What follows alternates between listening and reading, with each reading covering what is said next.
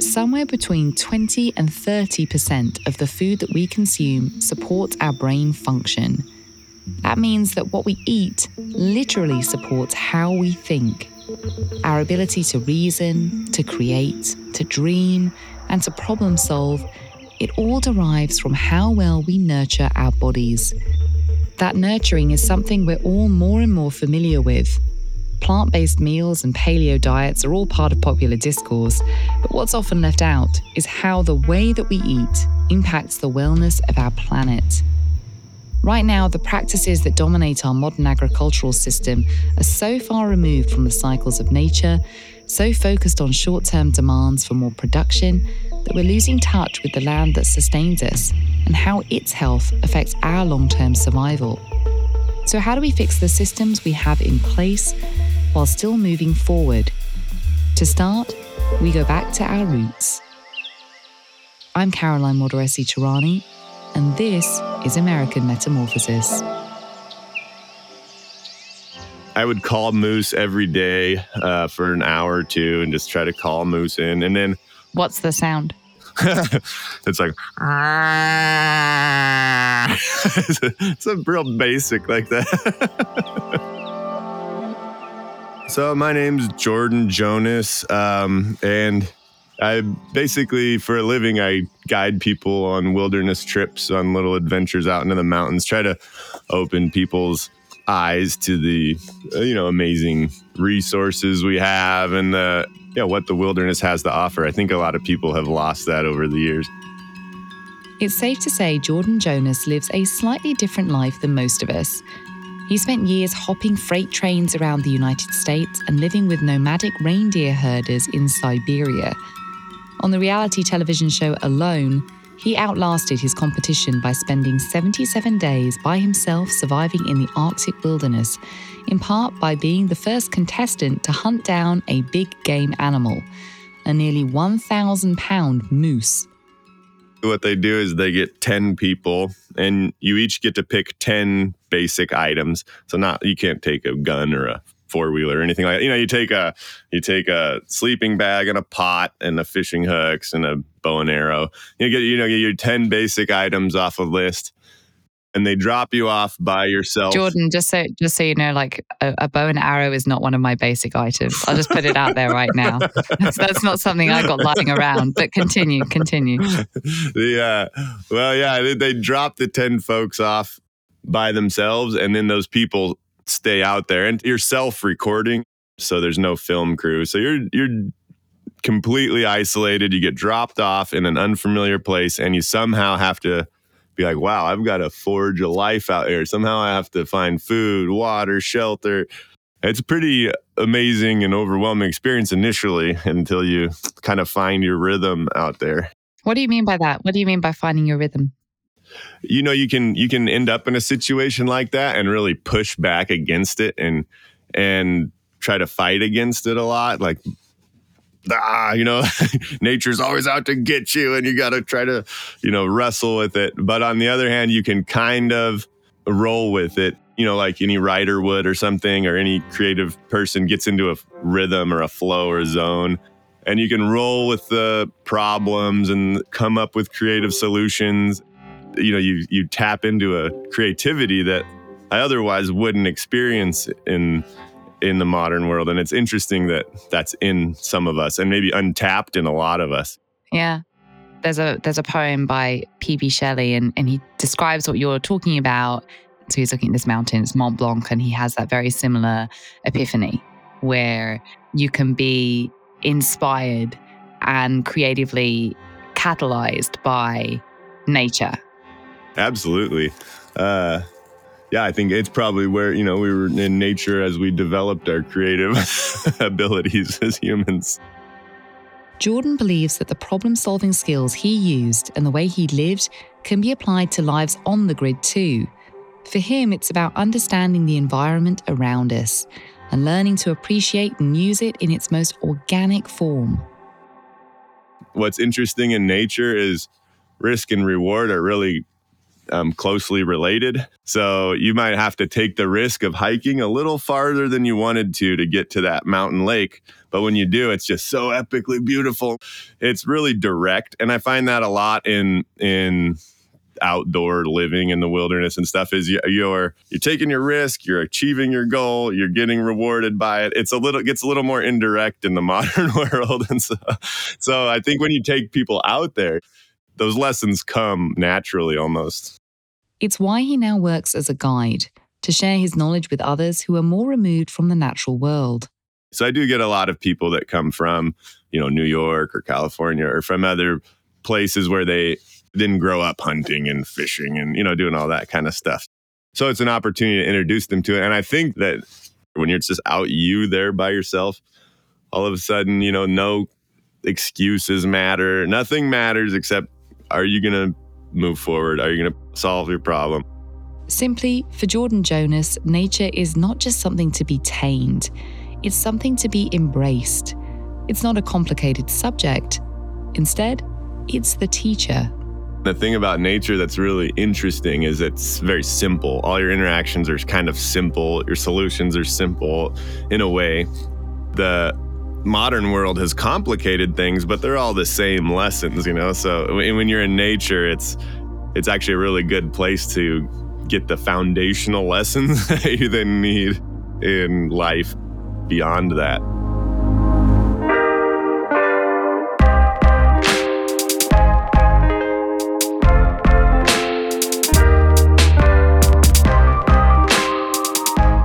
You're listening to American Metamorphosis podcast partnership between Atlantic Rethink, the branded content studio at The Atlantic, and Boston Consulting Group, a strategic partner to government and business leaders.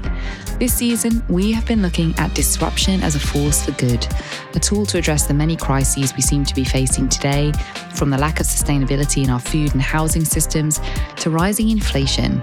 Solving each one requires innovative thinking and coordinated action perhaps most importantly, responding to these crises will require transforming our perspective and understanding of risk. By the year 2050, the world's population is expected to rise to nearly 10 billion. That is an astounding number of people who will need to eat and an enormous amount of additional pressure that will be placed on the environment. So, how do we ensure that our food system will sustain us through the long haul?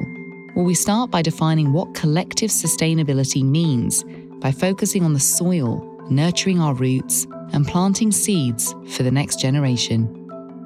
I would say that most farmers today do not have soil under their fingers. They have dirt. There's a big difference between dirt and soil. Soil is alive, dirt is not. My name is Gabe Brown, and I am a farmer rancher from near Bismarck, North Dakota. Besides that, I am part owner in an agricultural consulting company named Understanding Ag. So, how long have you been in the farming space? My wife and I started farming and ranching right after we got out of college. So, we started doing that way back in 1983 and have been farming and ranching ever since. So, can you describe to me when you wake up in the morning, what's the first thing you do when you walk outside? Can you just describe the smells, the sounds, what it's like on the farm? So to walk outside in the morning, uh, I'm uh, those who know me know I don't sleep a lot, so I'm like to be out at sunup, and the birds are always uh, starting to chirp that early in the morning. The pheasants are crowing, and my dogs always greet me in the morning, and we get to go for a walk and watch the deer and other wildlife and and then uh, listen to the cattle are starting to move about for the day and the sheep and the chickens and the pigs. And it's just a wonderful symphony of sound. It, it really uh, gives me a good feeling knowing that i'm farming and ranching in synchrony with nature. Gabe's farm buzzing with life differs from how most farms have operated in the united states and around the world for generations if you look at agriculture today, all agriculture is is mankind trying to impose his or her will on nature. You know, we're trying to force nature, manipulate it into doing what we want. In college, I learned about how to spray chemicals and how to till the soil and how to plant monocultures because all that mattered was farmers and ranchers, we were told you have to feed the world. So you need to produce more, and more, and more. Well, in order to produce more and more, you put on more chemicals, more fertilizers, and really that's causing the degradation of our ecosystems. And quite frankly, that's what put a lot of carbon that was once in the soil up in the atmosphere. The United Nations Intergovernmental Panel on Climate Change says that about 22% of global greenhouse gas emissions come from agriculture, forestry, and other land use. Gabe transformed his farm to a more sustainable model by adopting a philosophy and practice known as regenerative agriculture. And can you just describe then the methods that you use on your farm now? Well, in regenerative agriculture, we learn to work in synchrony with nature to repair, rebuild, revitalize, and restore ecosystem functions, starting with all life below the soil, moving to all life above the soil. In a teaspoonful of healthy soil, there's more microorganisms than there are people on Earth. Think about that a teaspoonful of healthy soil. And in turn, then, if we have healthy soil, we have healthy plants, healthy animals, and healthy people. So on our ranch, you're not going to see tillage. The worst thing you can do for producing nutrient dense food is to till the soil. You don't want to destroy that home for biology. And nature does not function properly without animals. Okay, so we not only have grass finished beef, we raise grass finished lamb, we have pastured pork, we have 1,400 laying hens out on pasture, we have bees. You know, we have this symphony of all these different animal species and insect species also how can livestock be regenerative? Because what we hear, the messaging um, from people who are extremely passionate about climate change is essentially that we really need to reduce our dependence on animals and eating meat and consuming animals, period. They have a point. Animals can be very destructive. However, if you look at how soils are formed, it's this act of animals moving across the prairie, taking a bite of a plant, and then they trample that plant and and defecate on it, urinate on it. That's the fertilizer, that's the nutrient cycle. And when that plant is bitten by an animal, it starts sending off what's called root exudates down into the soil to attract more biology so it regrows. That is what sequesters carbon. We need that act to truly sequester large amounts of carbon. Now, it is a problem that we took animals off the landscape and put them in these confined animal feeding operations, but we need to get them back out onto the landscape because once we do, then we're going to truly be able to mitigate climate change. It's not the cow, it's the how. That's the difference. Today, Gabe consults for individual farmers, large corporations, and has even testified before Congress on how to transform the agricultural system. But becoming a sought after expert in the field happened accidentally. Gabe first faced crisis and responded by taking risks. What happened 1995, we lost 100% of our crop to hail. 1996, we lost 100% of our crop to hail again. 1997, we dried out. There was a major drought here. Nobody combined or harvested anything. 1998, I lost 80% of my crop to hail. The banker that I was uh, borrowing money from wasn't going to loan me money anymore. So I had to determine in my mind okay, how am I going to educate myself to be able to change my ecosystem so that I am profitable. From a financial perspective, is there inherent risk with trying to be innovative and, and getting closer to this regenerative model of farming you're talking about? That's a very good question. And there is always risk. And each one of us as individuals has a different tolerance to risk. There is a risk financially in that the vast majority of farmers and ranchers, in order to continue to farm and ranch each year, have to borrow large amounts of, of capital. there's very large capital costs up front. You have a lot of money tied up. It's tied closely to federal farm programs. And uh, many farmers and ranchers don't like to hear me say this, but but the vast majority of them, their main income is tied to those federal farm programs. And the lending institutions are not going to loan them money unless they follow the status quo.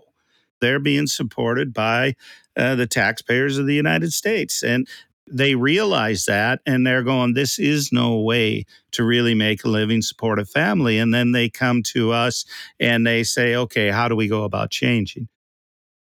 And so we start with education here's how we can increase your profitability because the vast majority of farmers are over applying nutrients, these synthetic nutrients.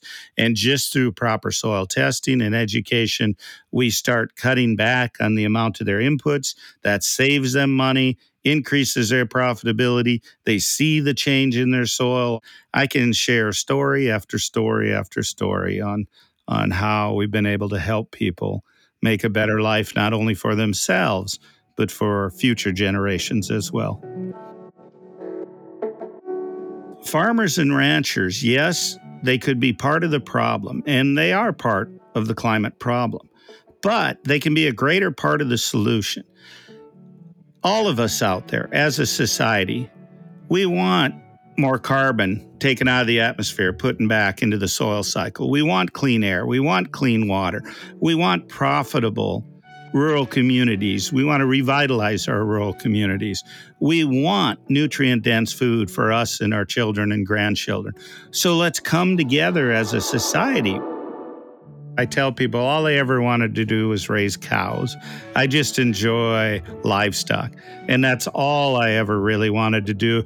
But I also tell people that, you know, I truly believe that God put me through those four years for a reason. And He blessed me with a big mouth. And I know how to use it. And I go share my story with people. And hopefully it's made a difference to some.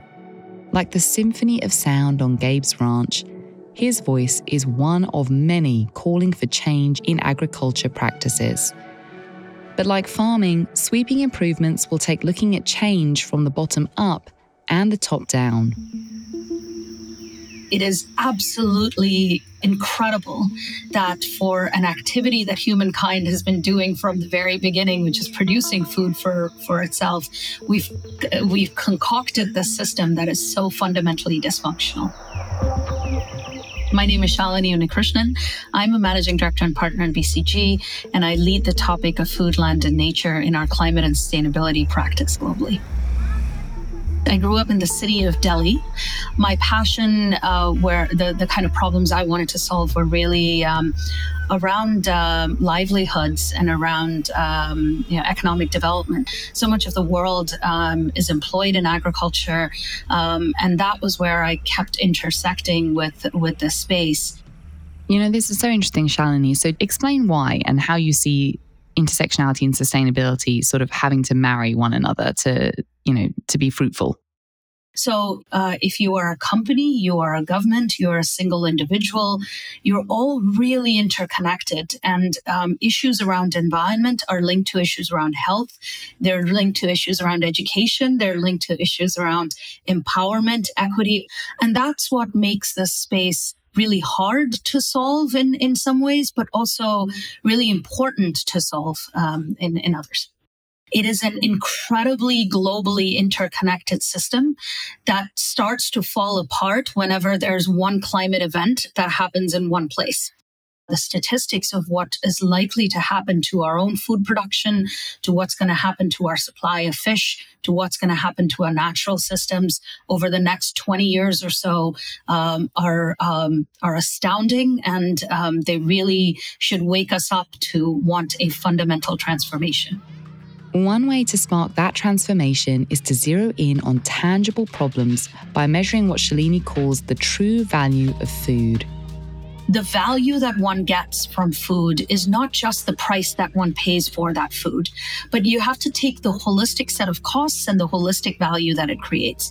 And that includes the social costs, the health costs, um, the economic costs of producing that food. True value refers to the costs associated with labour, farming, packaging, ingredients, and more. It's the price tag that should be on a package of food or a piece of fruit the point of this is not to try to create the perfect equation for world peace, right? The point of this is to change the dialogue we're having around food uh, and change the dialogue of how we measure its value uh, in society and how we uh, understand the um, the externalities created by food production. We walk into a grocery store and we see an asparagus and pick it up and think, I'm doing something good. I'm doing something good for the planet. I'm eating healthier. This is better. Um, I'm not going to the frozen food aisle and picking something up. The reality and what makes this transition really complex is that there is a good chance that that asparagus that you picked up is actually worse for the planet than the frozen vegetable you may have picked up. Where you grow the food, how you how it's then processed, how far it has to be transported to get to you, um, what has to be done to preserve it in that state to get it to you, and how many people therefore have to handle it along the way has a huge impact on the footprint of that uh, of that food for years, people like you were sounding the alarm from a sustainability lens and saying, like, current food systems are broken and this isn't sustainable.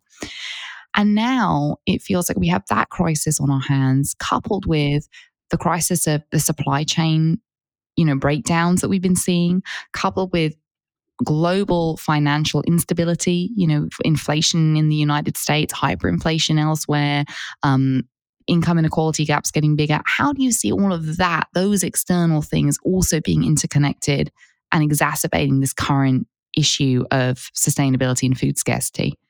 They are all um, reinforcing each other. They're all accelerating um, the the breakdowns in in many places. You take, for instance, vegetable oil and how the prices are skyrocketing. It actually started well before the Ukraine crisis, right? A drought in Brazil, and uh, you know, soybean gets affected, and a typhoon in Malaysia, and you got palm oil getting affected, and at the same time, right, the same land is being used for um, not just food, but also for feed for, for livestock and for fuel. And so we've got uh, an immense amount of pressure um, with this extractive mindset trying to get the most out of this land. And there's all these climate factors, economic factors, political factors, um, all kind of fighting each other uh, in a lot of different ways. So uh, we've got a a, a, very vicious concoction at the moment of a lot of different forces that are really pressuring the system and creating breakdowns. But it's not all doom and gloom. We do have the tools to make a dent in this systemic crisis this really is going to be a systems change. So everyone has a huge role to play. The financial sector needs to be rethinking its financial products and figuring out how to fund this transition.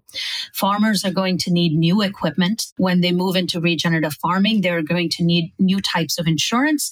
They're going to need new types of um, uh, financial products to be able to buy the equipment and so on and so forth. And government needs to put in the right policy framework as well, right? So if a farmer makes the investment and really puts in the effort to grow something regeneratively, and then he drives it over to his processor and it's dumped in the back with everything else, that farmer has created no value for himself out of that production, right? So we need certifications, we need standards, we need um, data and measurements and a, a whole policy scaffolding around this.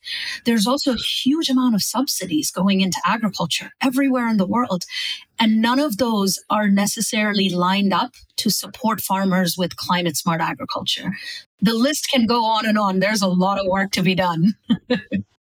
Applying holistic solutions on a large scale will require using advanced data and AI technology to improve old school methods data is fundamental to this agricultural revolution because a farmer needs to be convinced um, on a few different types of data. You know what will this do to yield?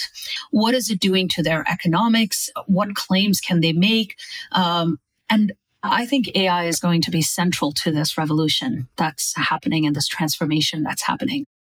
So you can use the satellite imagery across, eh, you know, which is all available for free now, which is, and, and you can use all of that data and actually rapidly build a view of where, what is being grown. And then we can use that to very quickly um, you know, calculate the right kind of infrastructure system that is needed to optimize the production in that country to feed uh, people, to be able to export, etc. How do you see risk factoring in the equation when it comes to this switch and also the risk if we don't make this switch? risk is still an important part of um, the, the, the the fuel that's going to power this transformation, but it needs to be a view of a longer term risk. This is about creating resilience against the risk of supply chain shocks in the longer run. This is about creating uh, resilience to um, the kinds of adverse events that are likely to happen. I think this is really about adapting everything you've been talking about with system shift and rethinking how we just think about food, these basic life source. How hopeful are you that we're able to do this? So here's my here's my optimistic view. I look at a world like if you take livestock and proteins, big part of the emissions, we're talking about how intractable it is. But at the same time, we see this enormous amount of development in alternative proteins. Some of that is about people embracing plant based proteins um, and, and really going back to nature to rediscover new ingredients and, uh, and new products. This is a big movement. These are big changes and they're being made by everyday choices by us in grocery stores and they're being made by entrepreneurs and technologists who are discovering new products. Um, so I, I actually feel that human ingenuity um, and uh, our our willingness to come back to nature to rediscover nature if those two things come together i think that this can be solved this is about not seeing nature as risk, but seeing nature as the insurance that we have and going back and rediscovering our connection to nature. We began this season of American Metamorphosis with a line from artist and writer Leonora Carrington, who said the task of the right eye is to peer into the telescope while the left eye peers into the microscope. If we don't look through the microscope and scrutinize the small details right in front of us, then we risk miscalculating the larger consequences that will shape our futures. We must understand the duality of our nature in order to live within it. We must work hard to understand the fine details and the big picture, or for Gabe Brown, we have to know the tiny teaspoons of soil as intimately as the acres and acres of land.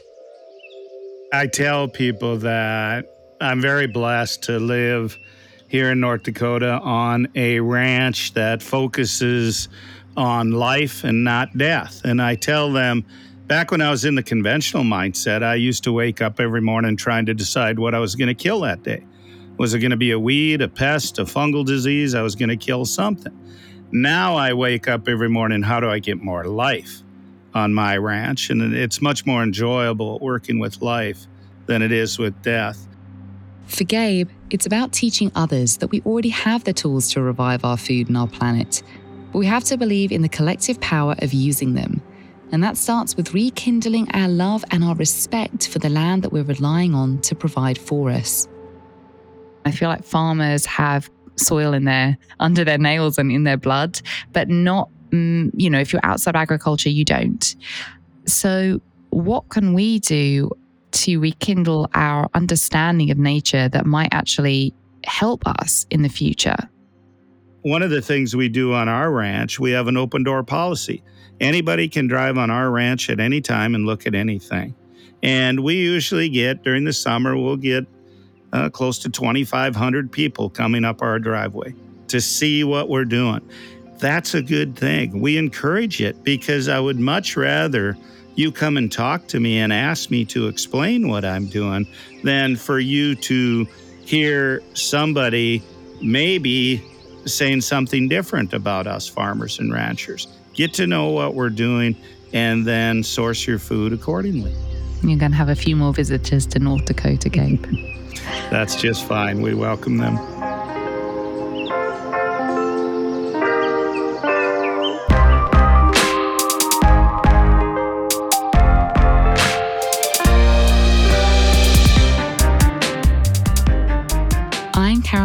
Yossi Tehrani. You've been listening to American Metamorphosis.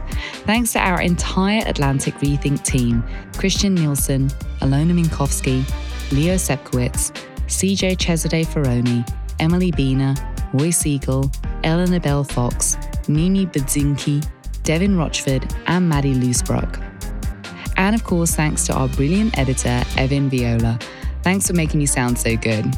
Thanks as well to Nidhi Sina, Brooke Boyke, Emily Aptica, Danny Werfel, Chris Grantham, Cordelia Chancellor, Samantha Seitz, and Amy Trojan at Boston Consulting Group. Lastly, thanks to all of the brilliant guests who've lent us their voices and their ideas to shape this season. And thanks, of course, to you, the listener.